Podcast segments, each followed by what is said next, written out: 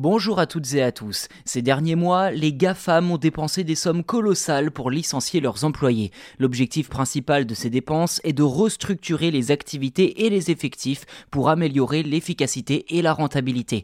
Cependant, les montants dépensés pour licencier peuvent paraître excessifs, plus de dix milliards de dollars d'après le journal économique Financial Times. Comme nous vous en avons déjà parlé il y a quelques jours, deux mille vingt-deux restera dans les annales de l'industrie de la tech pour ses vagues de licenciements massives pour un total de deux cent cinquante mille personnes ayant perdu leur travail.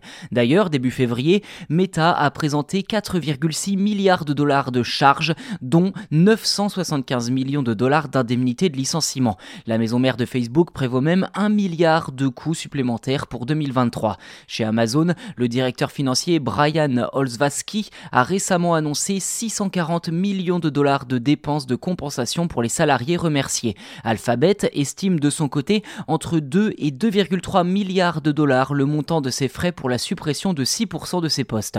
Enfin, Microsoft a indiqué que le renvoi de dix mille personnes pour redresser sa santé financière lui aura coûté un virgule deux milliard de dollars. Alors quid des justifications ? Eh bien les GAFAM et autres entreprises de la tech concernées par ces licenciements justifient ces dépenses par la quête de rentabilité ou plutôt, en langage d'entreprise, des mesures nécessaires pour retrouver la confiance des investisseurs. Et c'est exactement ce qui s'est produit chez Meta puisqu'après l'annonce de sa plus grande vague de licenciements, sa valeur en bourse a remonté. Pour l'analyste Dan Ives, dont les propos sont relayés par le site siècle digital point f r, je cite « Les big tech ont dépensé au cours des quatre à cinq dernières années, comme les stars du rock le faisaient dans les années quatre-vingts. Désormais, elles donnent l'impression de s'être assagies. deux mille vingt-trois apparaît dès lors comme l'année de l'efficacité. » Fin de citation. Vous l'avez compris, l'heure n'est plus à l'embauche dans le secteur de la tech, mais comme beaucoup d'entreprises, à l'optimisation des coûts et à la quête de croissance derrière une image d'entreprise bonne gestionnaire.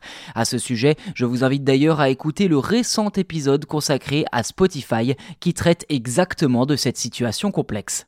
Voilà pour cet épisode, merci beaucoup de l'avoir écouté. Si vous n'êtes pas abonné au podcast, je vous invite à le faire sur votre plateforme d'écoute préférée, c'est gratuit et ça vous permet d'être les premiers informés lors de la sortie des futurs numéros. Et d'ailleurs, c'est surtout un énorme boost pour nous afin de développer ce podcast. Alors n'hésitez pas, si ce n'est pas déjà fait, je vous invite fortement justement à vous abonner à ce podcast à nouveau et surtout, merci encore de votre fidélité. À bientôt.